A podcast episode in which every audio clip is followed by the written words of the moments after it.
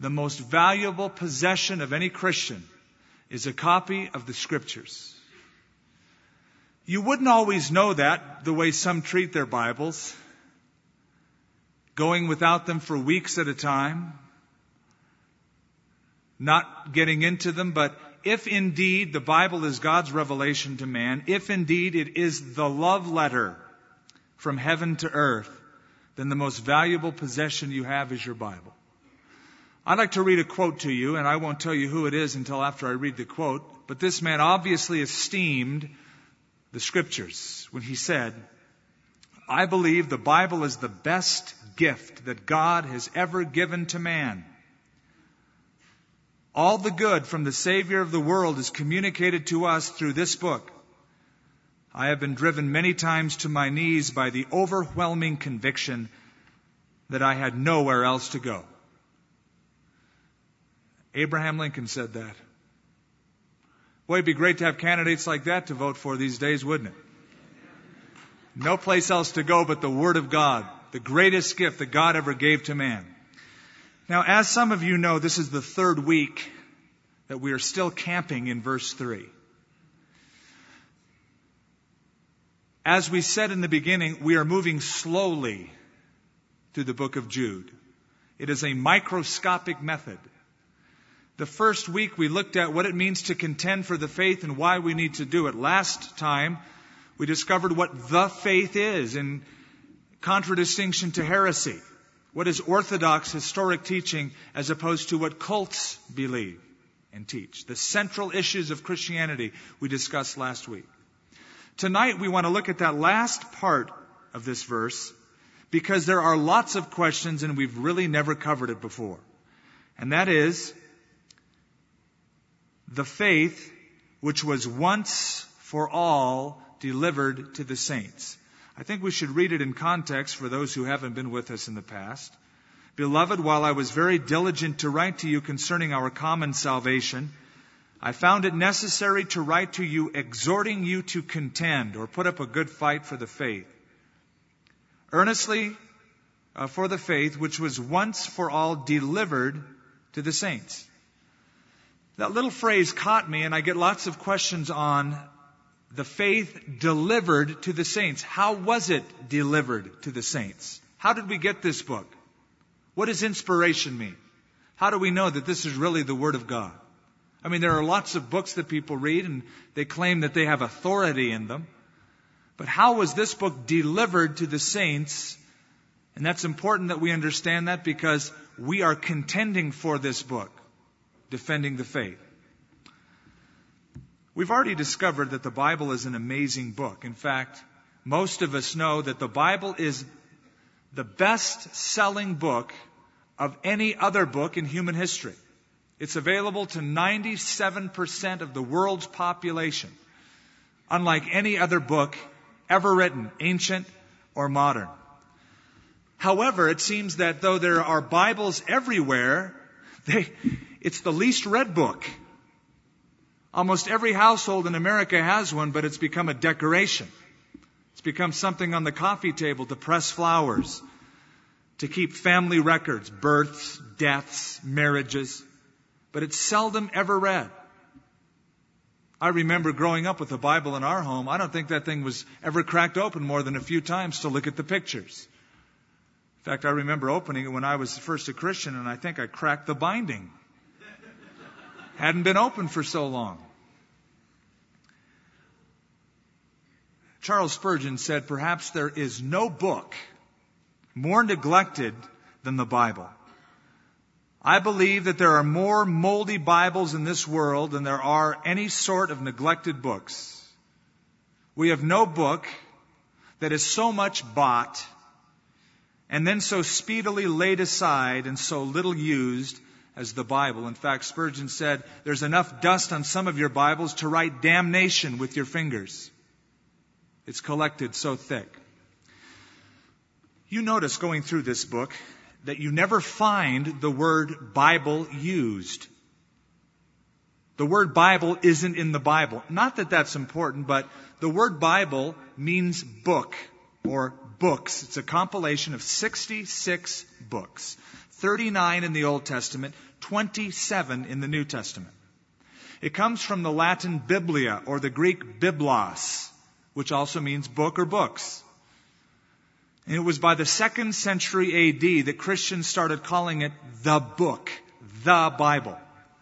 And it reminds me of what we've told you before. Sir Walter Scott, when he was dying, and he was dying in his library, we told you about, told his assistant, bring me the book. If his assistant would have been the scholar that Walter Scott was, he would have known exactly what he was talking about, the Bible. And he said, but Sir Scott, you have so many books, which one? He said, the Bible the only book for a dying man. The Bible, the book. The Bible tells us about the character of God. It tells us about the nature of man. It was used in times past to tell us about history. It's more than just a revelation to us. It is God's love letter, but it's also a book of history. How God called Abram. The development of the nation of Israel. A history of the genealogies leading up to the Messiah. And then on through the early part of church history in the New Testament. The Bible served one time as a basis for science. I know that's hard for some of you to believe. But modern science, as we know it, which was developed in its beginnings in the 17th century, was developed and research started coming to fruition because scientists at that time believed that there was order in this universe created by the God of the Bible. And the Bible was the basis for early scientific research. Modern law, jurisprudence is based upon the laws of the scripture. So science, medicine, law owes its roots to the Bible, the scripture. And plus, beyond that, millions for centuries have turned to the Bible for solace, inspiration, in a time of need to find answers and direction for their lives. In the book of Hebrews, chapter 1, the writer of Hebrews says, God, who at various times and in various ways or methods spoke in times past to our fathers by the prophets, has in these last days spoken to us by his own Son, whom he made heir of all things, and through whom also he made the world.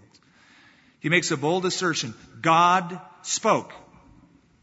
God spoke. God spoke is the beginning of revelation. And it's the beginning of inspiration. God spoke to man at various times through various methods in history. And once and for all, he's spoken to us by his own son, whom the Bible declares is the living word of God, the logos of God. The very word of God in human flesh. I bring that up because so often comes the question, or I should say comes the doubt, of a divine being, if there is one, as the agnostic would say, communicating to man. Is it logical that God or a supernatural being could or would communicate to man. The atheist doesn't believe in God. The agnostic isn't quite sure. He's without knowledge, hence the word agnosko. I don't know if there's a God. If there is a God, he will declare, he hasn't communicated to man, either because he is not able or he has chosen not to. Is it logical that God would communicate His truth through man, deliver, as we read in Jude verse 3, to man? Yes, for a couple of reasons. If the Bible is true, then it reveals that we serve a personal God. He has a personality. He can love, he can feel, and being a person, he seeks to communicate. Secondly, you and I can communicate, right? You and I have telephones, we have fax machines, we can write letters, we can speak with each other. As beings, you and I can communicate. Well, if we are created by a creator, couldn't the creator who made the created thing that can communicate, couldn't he himself communicate? The Bible says that God has given out his messages in many different ways, and let's categorize them into two general revelation and specific revelation. Let me give you an example. Turn with me to uh, Psalm 19 in your Old Testament.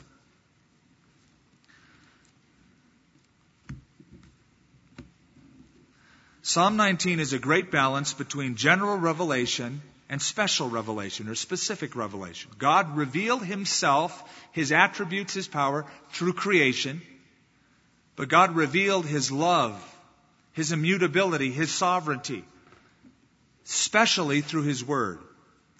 And so we read, the heavens declare the glory of God. The firmament shows his handiwork day unto day utters speech, or literally bubbles forth speech. And night unto night reveals knowledge. There is no speech nor language where their voice is not heard. Their line has gone out through all of the earth, and their words to the end of the world. He has set them in a, he has, in them he has set a tabernacle for the sun, which is like a bridegroom coming out of his chamber, and rejoices like a strong man to run its race. Its rising is from one end of the heaven, its circuit to the other end, and there is nothing hidden from its heat. Verse 7, there's a change. It goes from the creation of God to the word or the law or the statutes of God. The law of the Lord is perfect or flawless, converting the soul. The testimony of the Lord is sure, making wise the simple. The statutes of the Lord are right, rejoicing the heart. The commandment of the Lord is pure, enlightening the eyes. The fear of the Lord is clean, enduring forever. The judgments of the Lord are true and righteous altogether. Now, before we get into the next verse, keep in mind that premise statement we began with. The Bible is the most valuable possession you have. And what Abraham Lincoln said, it's God's greatest gift to man. Notice what the writer of Psalms 19 says. More to be desired are they than gold, yea, than much fine gold.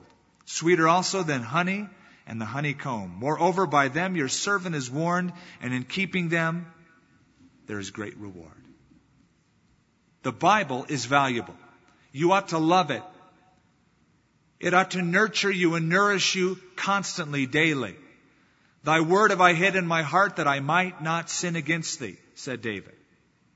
The Swedish proverb declares, Sin will keep you from this book, but this book will keep you from sin. David said, By them your servant is warned, and in keeping them there is great reward. God spoke. God spoke generally, God spoke specifically. How did God speak? When we talk about special revelation, God the Creator revealing Himself to mankind, how did He do it? Well, Hebrews 1 1 tells us in various ways, at various times, God spoke to the forefathers through the prophets. There are a number of different ways that we read about. First of all, direct communication. We read often, and the Lord said unto me. God just spoke it directly to a person. Thus saith the Lord. Uh, secondly, dreams and visions. We read in the Old Testament, God tells Moses, If there is a prophet among you, I, the Lord, make myself known to him in a vision, and I speak to him in a dream. Another way God revealed himself is through theophanies. That is, a temporary appearance of God to get across some major point at a turning point in redemptive history. In other words, God appeared temporarily in a human form. He did it to Moses, we read about. He did it to Gideon. He did it to Joshua as the captain of the Lord's hosts, whom Joshua falls down and worships as the Lord, whom Moses worships as the Lord. These theophanies will often identify themselves as being God. Fourthly, God revealed himself through spokesmen. We call them prophets. God spoke a message directly to a prophet. A prophet then stood in the gap between God and the people and representing God and His revelation and His will toward the people. And then finally, as we read in the book of Hebrews, chapter 1, verse 1, through Jesus Christ, God's ultimate message to the world is through Jesus.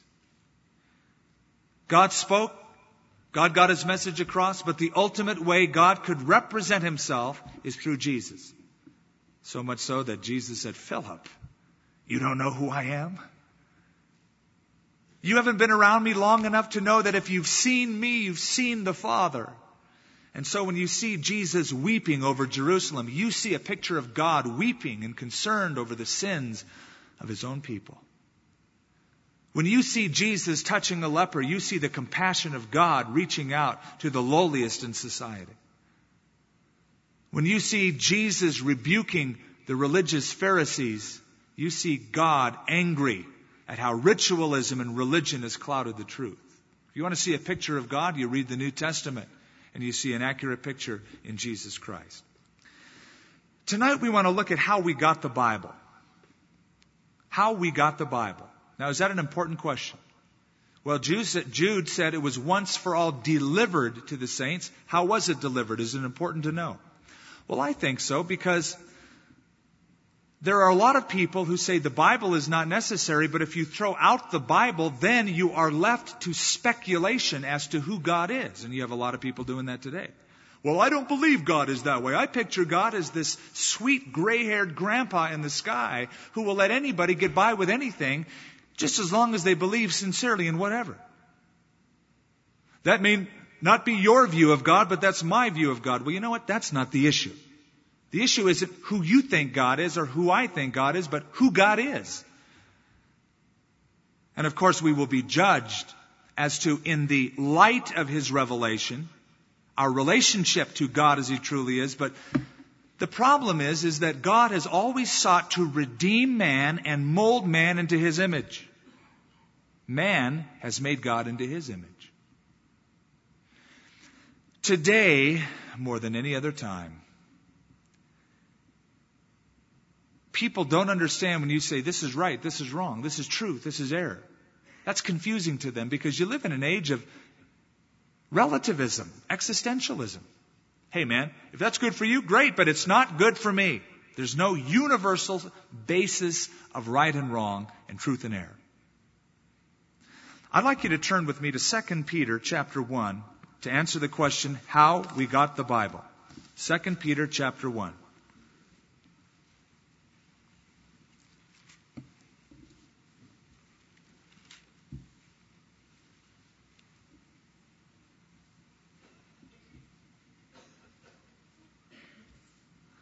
In verse 16, Peter, one of the followers, the 12 disciples, and apostle of Jesus Christ, said, For we did not follow cunningly devised fables when we made known to you the power and the coming of our Lord Jesus Christ, but were eyewitnesses of his majesty.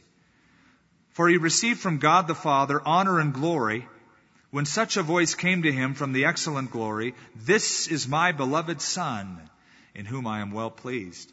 And we heard this voice which came from heaven when we were with him on the holy mountain. You know, I love the way Peter retells the story of what happened.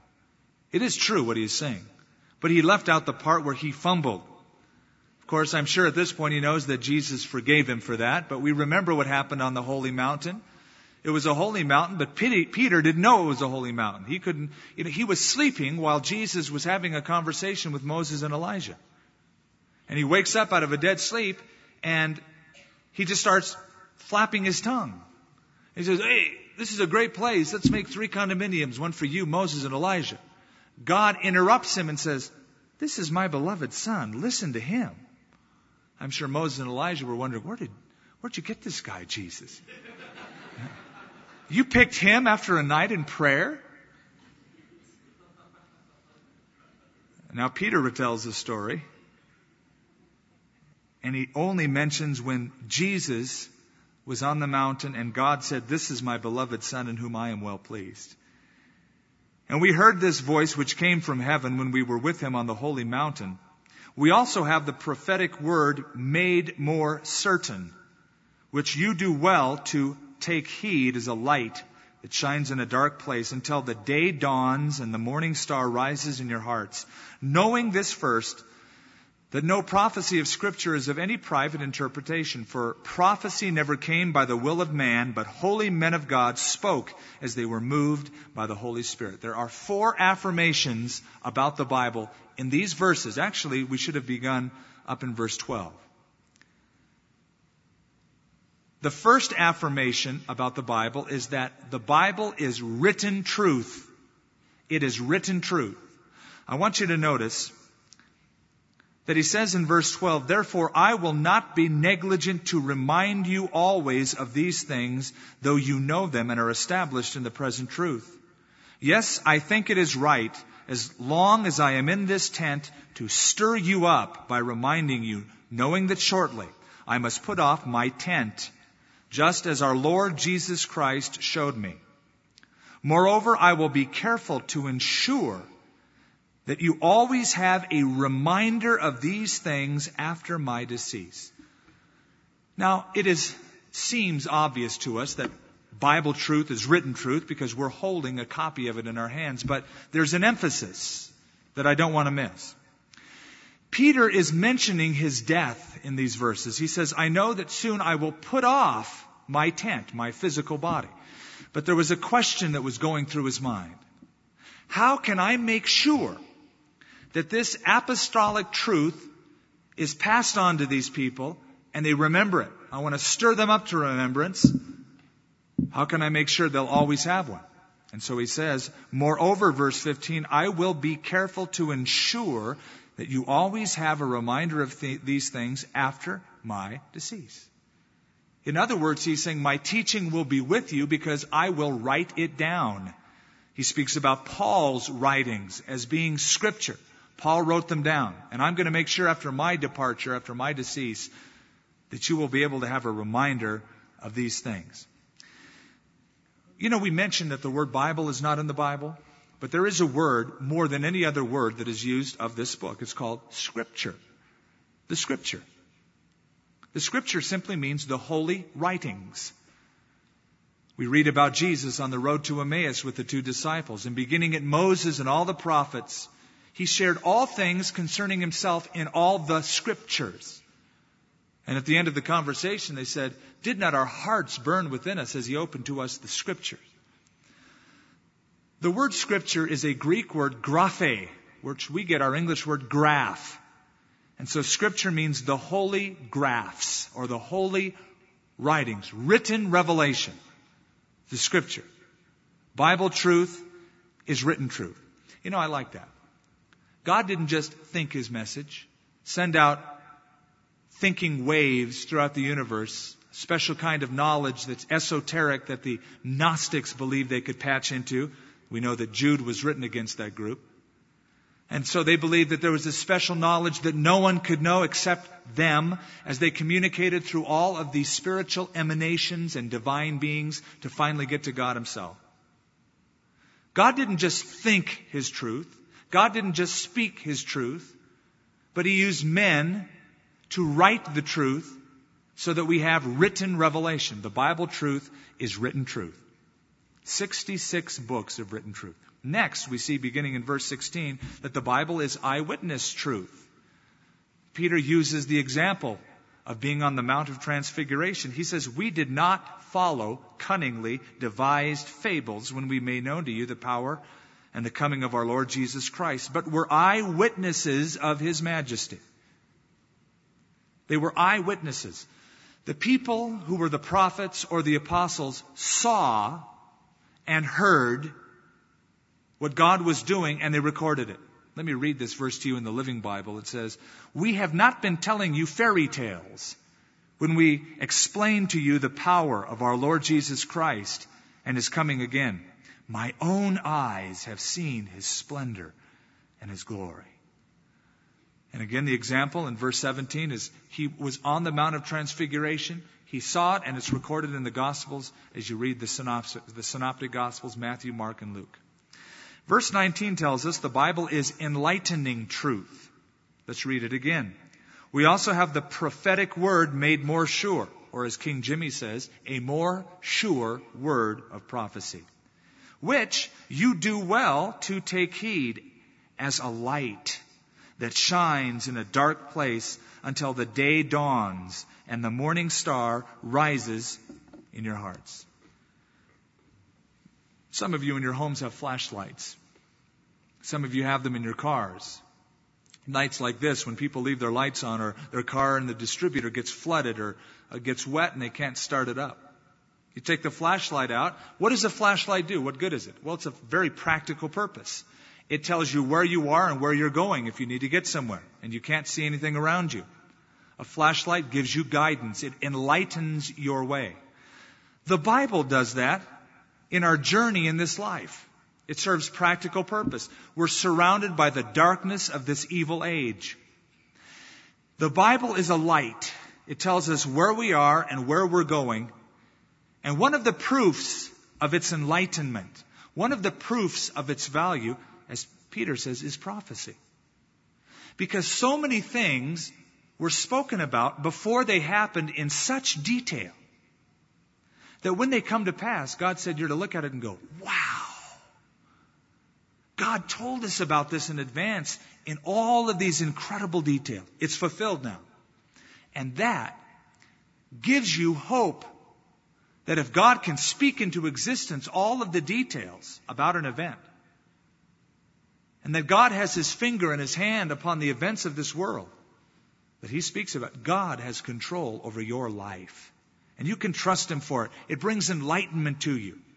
It builds your faith up. Faith comes by hearing and hearing by the word of God. And so, again, Psalm 19, the commandment of the Lord is pure, enlightening the eyes.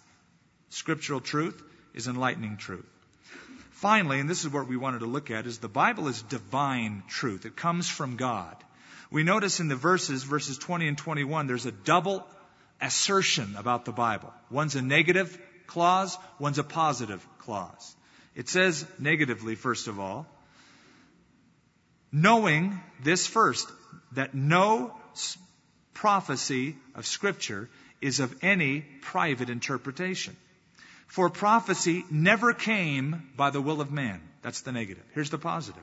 But holy men of God spoke as they were moved by the Holy Spirit. In other words, the stuff that's written down in this book did not originate in the mind of the person who wrote it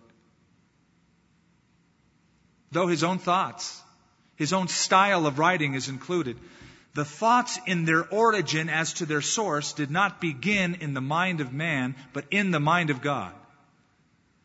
For it says, no prophecy never came by the will of man, but holy men of God spoke as they were moved.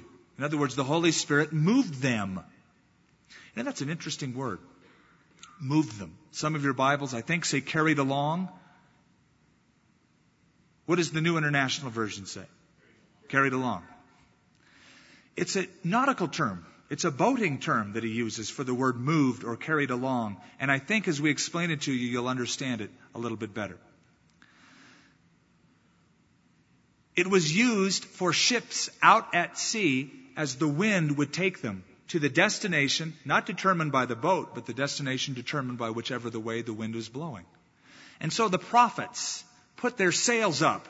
That is, they were obedient, they were perceptive, they were listening to the voice of God, in touch with Him. The Holy Spirit filled their sails, and what they wrote was the shore or the destination predetermined by the breath, the wind of the Holy Spirit. He would blow in the direction He wanted them to go, taking in consideration the words, the style, the temperament, the vocabulary of that person, not having to change the person. It wasn't by dictation. Okay, John, take this. All right. For they sat down to write letters of things that were concerning their own hearts. But the destination was because the Holy Spirit carried them along to that point so that we have a dual authorship. It's written by man. See, it says Simon Peter, a servant and apostle of Jesus Christ. We read in the book of Jude that Jude wrote the letter, but the result at the end, the finished product was inerrant scripture inspired by God, that is, breathed into the breath of the Holy Spirit, filled the cells of the apostles, of the prophets, and the result was inerrant scripture. God got his word across, carried them along to that destination. Now there are three terms that you ought to commit to memory. If you can't commit them to memory, commit them to paper so that later you can commit them to memory. Number one is revelation It's an important word. Number two, inspiration. And number three, illumination. Let me explain the difference. Revelation is when God spoke.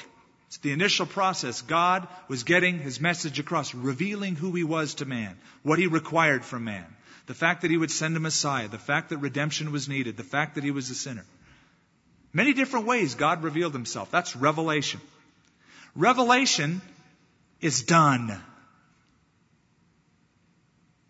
God, who at different times, in different ways, spoke in times past through the prophets, has in these last days spoken to us, and in Greek, once and for all, by his own dear Son.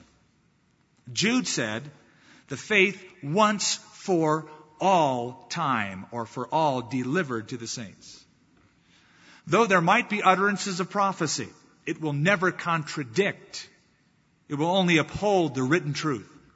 It's not new in that sense. Revelation is complete. Then there is inspiration.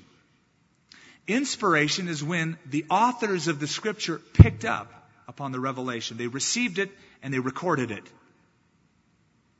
They wrote it down. The result was they were carried along by the Holy Spirit. His will, His will, His truth was revealed through the inspiration the reception and the writing down of the truth. Then, and that's done too, that's ceased, that's over. But then there is illumination. That's a process that constantly goes on, and that's when you hold this book and you read it. You're in a Bible study. You're at home having quiet time. You're discussing it with a kinship group or with friends. The Holy Spirit takes a truth and brings it home to your heart, and you apply it to your own personal life, and your life begins to change. You know, that to me is momentous that you're holding in your hand. And perhaps even tonight, there are certain bits of truth that the Holy Spirit just goes ding, ding, and it changes your heart. The Holy Spirit works through His Word to change through illumination. He's renewing your mind, as it says in Romans chapter 12. Now it says in verse 19 of 2 Peter 1 that we do well to take heed. We better pay attention to it because it's a light that shines in a dark place. Now, I want to discuss just for the next few minutes the ideas that people have concerning what Jude said this revelation, the faith, delivered to the saints. How was it delivered to them? How was it delivered to them? It wasn't mechanical. What some people call mechanical inspiration, where they see the authors as stenographers. Got the tape recorder's on, go for it. Because you can read different styles of different authors. For instance, you look at John, and John did not know the Greek language like Luke knew the Greek language as you compare the original texts. John uses very simple words. Luke describes things in graphic detail, having a better grasp of the language. Paul wrote very logically, line upon line. James wrote very hard hitting. Very simple, very hard hitting, very different than did Paul. So it wasn't mechanical. They still had their own style, their own personality, their own passion. But the result was the inerrant Word of God because the sails were up, they were carried along by the Holy Spirit, the truth was revealed to them, and the words that came out were the very words that God wanted to come out. We call that plenary and verbal inspiration. That is, all of the words themselves are inspired, not just the thoughts. And all of it's inspired, not just parts of it, not just the red letters. So it's not mechanical inspiration. That's some view that some people have. Other people hold to the view of natural inspiration. You know how you look at a sentence and go, oh, that's inspiring. Oh, I read Shakespeare. What a genius he was. He was inspired. And so people look at the Bible as a group of geniuses who got together and wrote incredible stuff, but it's not the Word of God. It's just the genius of man. It's inspiring. You often find this in colleges. The Bible is literature. Inspiring literature. The Bible claims to be the Word of God, not natural inspiration. Jesus himself claimed the Old Testament books that he quoted were the very words of God. He even says, as the Holy Spirit spoke. The New Testament church in the book of Acts, referring to the Old Testament, said, the Holy Spirit said. So it wasn't just some genius who sat down and wrote some great inspiring words. Then there are people who hold to mystical inspiration. And they say the authors of the Bible are as inspired as any believer is today in touch with God. Though it's again not the Word of God. They say that the Bible is more inspired than Shakespeare and Homer and Plato, Stevenson. It's at a greater degree, but it's still not the Word of God. Then there are those who hold to partial inspiration. That's obvious what it means. That is, the Bible is inspired in certain places, certain places it's not. I call that Dalmatian inspiration. It's obvious what that means. It's inspired in spots, not all of it. The problem with that is which spots are inspired and which spots are not. You get these guys in one room and they will disagree. They will play God, deciding which is inspired and which is not. Well, I think that's God's word. Well, I don't. I never, I've always had a problem with that. Then the person becomes the judge as to what is inspired and what is not. People who believe in this view say that the thoughts are inspired by God, but the words used to express the thoughts are not inspired by God. There's one final one that I want to share with you, and that's I find in certain Christian colleges, and that is called inspiration by personal witness. Let's say the Bible is the best we have. And it sounds kind of strange, but simply put, the Bible points to the Word of God. It's really not God's Word, infallible, inerrant. It becomes God's Word to you as you encounter God personally through it. At that point, that part of the Scripture becomes God's Word to you. It's the closest we have to the complete revelation of Jesus Christ, inspired in its thought, but not the Word of God. Now let's go back to our text in 2 Peter. We read that it was eyewitness truth. We mentioned that it had a dual authorship. In other words, God spoke, but men were moved. Don't forget that. God spoke, but men were moved. God used men to put His words down on paper so that we can have a copy of them. And the Holy Spirit respected the individuality of the author, the passion, the critical passion of Isaiah, the melancholy temperament of Jeremiah as he weeps over Jerusalem. The critical logic of Paul, line upon line. All different in their style. The Holy Spirit respected that. It's been said that when God made a prophet, he did not unmake the man. He used the capabilities of the person. Henry d'Urbanville said, as every pipe of the organ is so fashioned that it might give one note and not another, and yet all are filled by the same breath, so these souls, fashioned by the condition of humanity and the circumstance of their lives, were made each to give out his own note. Yet all were filled by the breath of the divine Holy Spirit, and has made these humans, yet divine utterances, ring with a melody unquenched and unquenchable. You got to understand something that when these guys wrote the Bible, some of them didn't even understand what they were writing. There were times when there was direct revelation. It wasn't just a letter. And as they were writing these things down, they themselves tried to figure out what they were saying. Listen to what the first epistle of Peter says. He reminds us concerning this salvation, the prophets who spoke of the grace that was to come searched intently and with the greatest care trying to find out the time and circumstances to which the Spirit of Christ in them was pointing when he predicted the sufferings of Christ and the glories that would follow. They didn't understand the implications. You mean the Messiah is going to suffer? They couldn't figure out what they were even writing, Peter said. Daniel had that experience.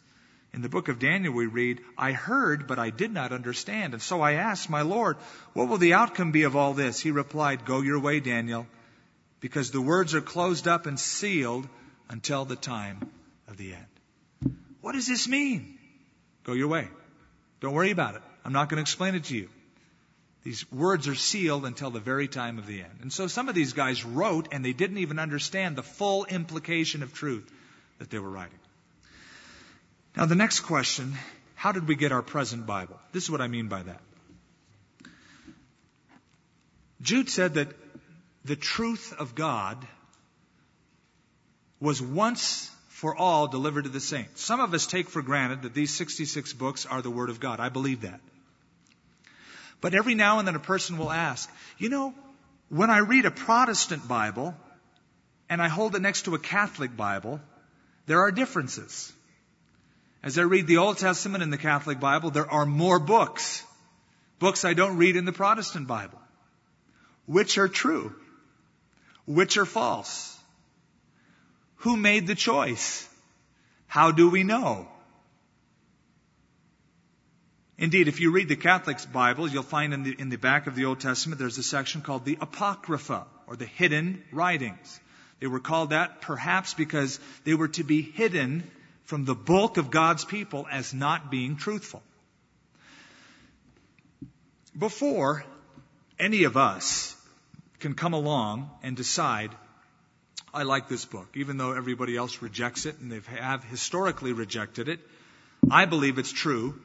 Therefore, it's got to be God's word to me, which happened in the Roman Catholic Church several years ago. We have to look back and see the historical account of that document. We call the placement of the books in the Bible the canon, the canon of Scripture, which means the measuring rod See, the ancient church fathers and the Jewish fathers, as the prophets spoke, used certain criterion to say this can be included and is indeed God's revelation and others are not. There's several points of criterion that they use. For instance, in the apocryphal books, there are many contradictions to the rest of the Bible. Many of those cannot be substantiated or validated. For instance, in one of the canonical books, it says it is a grateful thing to pray for the dead. That flatly contradicts other points of Scripture. It's appointed unto man once to die, and after this, the judgment. When one man tried to pray his brothers out of hell or send Abraham, Abraham said, It's too late. What's been done is done. If they won't listen to Moses and the prophets, it's no use.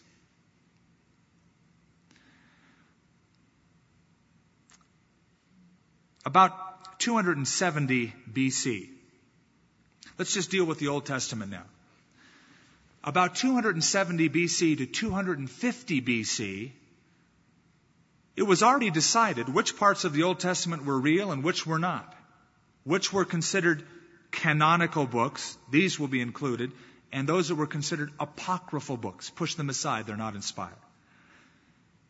When the Septuagint version of the Bible was translated. It doesn't matter if you remember the name of this, but under an edict by an Egyptian king in 270 BC named Ptolemy Philadelphus, he took the Hebrew scriptures, commanded them to be translated in the language of the empire, at that time was Greek. The result was called the Septuagint version. The canon of the Old Testament was set, and the apocryphal books were pushed aside and rejected as not being authoritative. This is 270 years before Christ came on the scene. So before there was Christ, before there was a church, certainly before there was a Roman church, it was rejected. That decision was reinforced by the Jewish elders at the Council of Jamnia in 250 BC. Plus, Jesus, the apostles, the New Testament writings, writers, none of them quoted from the books that you see in the back of those Bibles, the Apocrypha, none of them quoted from those books in particular. So there are several reasons why those were rejected and others were included. Jesus himself, however, quotes from a bulk of the Old Testament books. 19 Old Testament books to be exact. In fact, most of his quotes, this is interesting, he quotes from the books that are most often criticized in the seminary by the critics as being non authoritative Genesis, Jonah, Daniel, Isaiah. All of those books that seminary professors wrestle with are saying, I don't think really that's the Word of God. It wasn't written by Isaiah. It wasn't written by Jonah. Jesus validates them himself, but none of the other books. Now, when we get to the New Testament, we have a different story. The books that you have in front of you, the New Testament books, 27 of them to be exact, were considered to be the New Testament, the Bible, by around the second century AD. That's when they started beginning putting them together. Already at this time, if you read the epistles of Peter, Peter considered Paul's writings to be scripture. He called them scripture. They were to be regarded by the early church as the scripture, the writing of God or the word of God itself. So as far back as this time, around 65, 68 AD, the New Testament authors already regarded the Gospels and the writings of Paul as being scriptural. It came to be the total package by around the 4th century AD. That's when the church fathers had a major consensus of the books that you have in front of you as being indeed written by God. Though it began as early as we just mentioned in the early church with Peter, continued through Rome at around AD 40 when they started having these discussions around the 4th century, it was finally settled. Um, how do we know it's God's Word? How do we know? I mean, the Bible claims inspiration. The Bible claims authority. Jude said, stand up for the faith, this compilation of truth once for all delivered to the saints. Okay, it's been delivered to the saints, but how do we know what's been delivered to the saints is the Word of God? How do we know this is really the truth? Now, this is some stuff we've covered in the past. I just want to wrap up tonight's session with a few points. We know for four basic reasons. Number one, accurate transmission. Unlike any other ancient book in history, I challenge anyone to find an ancient book with the accurate transmission of the New Testament based on 5,500 manuscripts compared to some of the ancient classics that have two or three. Quoted by so many, Tertullian. Many of the church fathers and historians quoted them, and as you look at their quotes, from the first, second, third, fourth, fifth century, all the way through, there's no difference between them. They're the same. The manuscripts that contain part or all of the New Testament are the same, based upon the original manuscripts of the New Testament. If the Bible were a secular book, not a Christian book, no one would doubt its authenticity. No one doubts the authenticity as much of Shakespeare, of the Iliad, the Odyssey, the writings of Homer, as they do the Bible. The Bible would fare much better were it a secular book, but it claims to be the Word of God, and so it's scrutinized. But accurate transmission. Secondly, reliable history. One of the greatest archaeologists ever known to Israel was Nelson Glueck. And he believed that the Bible was the guidebook for scientific archaeology. And he stated, quote, it may be stated categorically that no archaeological discovery has ever controverted a biblical reference. I assert the almost incredible, accurate historical memory of the Bible, and particularly so when fortified by archaeological fact. Let me give you an example. For years, people doubted this whole idea that in Jerusalem there, were five, there was a pool with five porches where people would dip every time the moving of the water would come the pool of Bethesda. People said, oh, there's no such thing. In all of our archaeological diggings, we've never found such. Until this last century. And you can go to St. Anne's Monastery right outside, you can find this huge pool, the biggest in Jerusalem, for that purpose. With indeed five porches, colonnade on each side, the ruins of it, and one right in the middle that divided one pool from the other. You can see it today. Jericho was disputed and doubted for so long. If you've read the newspapers this last year, some of the archaeological diggings of Jericho have substantiated that Jericho had walls which fell down according to the biblical account. Substantiated just this year. For years, people said, oh, Pontius Pilate, his name is not recorded in any other history books except the Bible. We have no record of him except the Bible. The Bible could have made that up for all we know.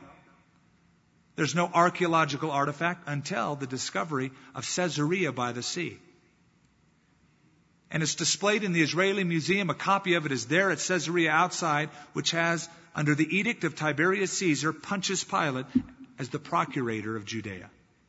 Written in stone so that no one can miss it. Reliable in its history. Thirdly, a unified message.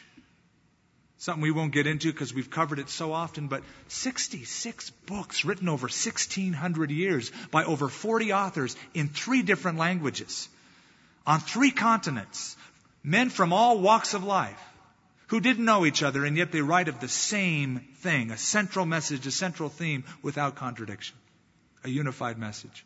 And fourthly, fulfilled prophecy. Perhaps, as Peter points to, the greatest demonstration that it is the graph of the divine. We have a more sure word of prophecy. We've uncovered messianic prophecy for you. Just to refresh your memory. One of the professors from a university in Santa Barbara, ex-professor from Westmont,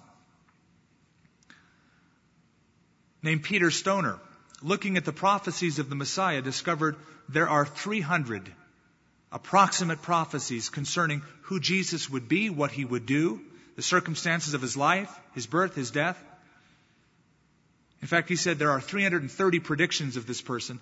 What would the odds of any person in history fulfilling those, what would the odds be of one man fulfilling those prophecies? Astronomical, he concluded. He took eight prophecies Again, if you've been through this, some of you have been here a long time, bear with me. He took eight prophecies. He said the odds of one man fulfilling eight of these predictions. Jesus had no control over where he'd be born, yet the Bible says the Messiah would be born in a certain place under certain conditions. He would die a certain kind of death. It was predicted Jesus fulfilled them. What would the odds of one man fulfilling just eight of those prophecies? He said it's one in ten to the seventeenth power. He said 1 in 10 to the 17th power. That's an incredible fulfillment of odds. You could take 10 to the 17th power, according to Peter Stoner, worth of silver dollars, fill the entire state of Texas two feet thick. Paint one red, blindfold a person, have him find the one you selected, and that's the same odds, 1 in 10 to the 17th power, one man fulfilling eight prophecies. He said, What would it take for one man to fulfill 48 prophecies? 1 in 10 to the 157th power. And for his visual example, instead of silver dollars, as we've said in the past, he used electrons. And he said, counting at 250 electrons per minute, it would take you 19 million years if you counted at the rate of 250 electrons per minute. Uh, to count one inch of electrons would take you 19 million years. To count a cubic inch of electrons at the rate of 250 a minute would take you 19 million years cubed.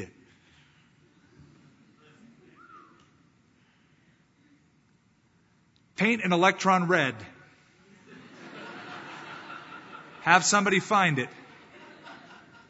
The odds 1 in 10 to the 157th power. Jesus fulfilled not just 48, but 300 to 330. Fulfilled prophecy. So Peter said, Take heed. It's a light that shines in a dark place.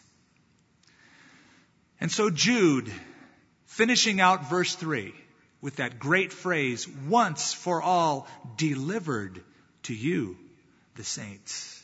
God delivered to you his truth. God revealed from heaven. It was picked up by human receptors. Through inspiration, they received and wrote it down. So that the end result was the graph of God. And as you read it, there's an illumination that takes place. Your life is changed. You know who this God is. You know what is required of you. You know who Jesus is, what He's done for you. There's joy that comes from reading the Scripture. There's life that comes from it.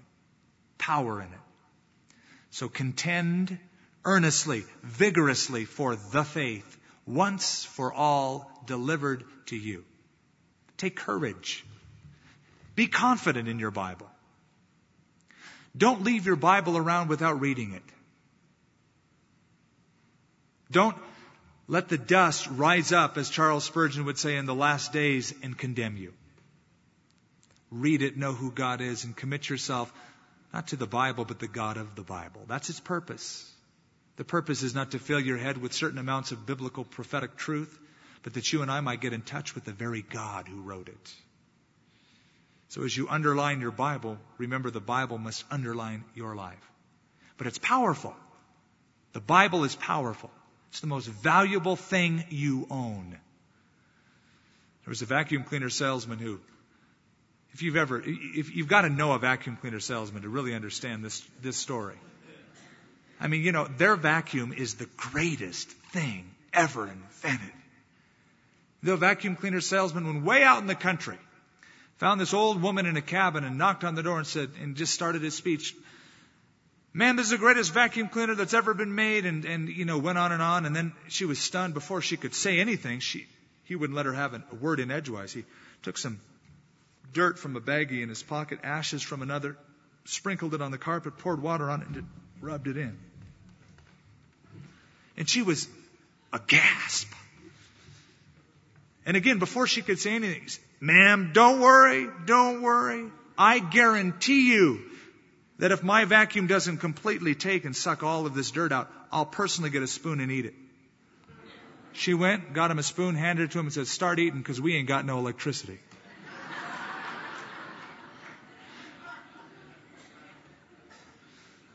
The greatest mechanism in the world without power does you no good.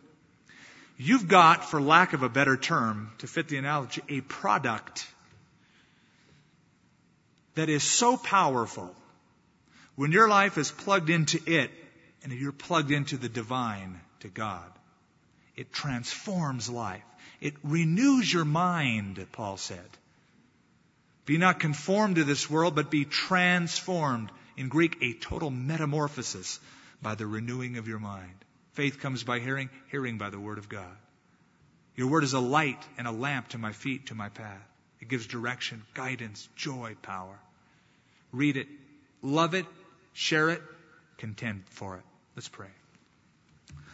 Father, we thank you for the Word of God which lives and abides forever and ever. We know that heaven and earth will pass away, but your Word will never pass away. Lord, it's been refreshing, enlightening to know that you have loved man enough to bring revelation, to reveal who you are. And then, Lord, in your gracious compassion, to use human instruments with their own styles, their own temperaments, their own personalities, not violating that, but the end result being your word of truth. Inspired, inerrant, infallible. Lord, I pray that we would lean hard upon it, not just as a crutch in tough times, but as a complete stretcher all the time that we lay ourselves down upon you as you reveal yourself in your word. Lord, save us from forming our own concepts about you apart from how you reveal yourself in this book. For we ask it in Jesus' name. Amen.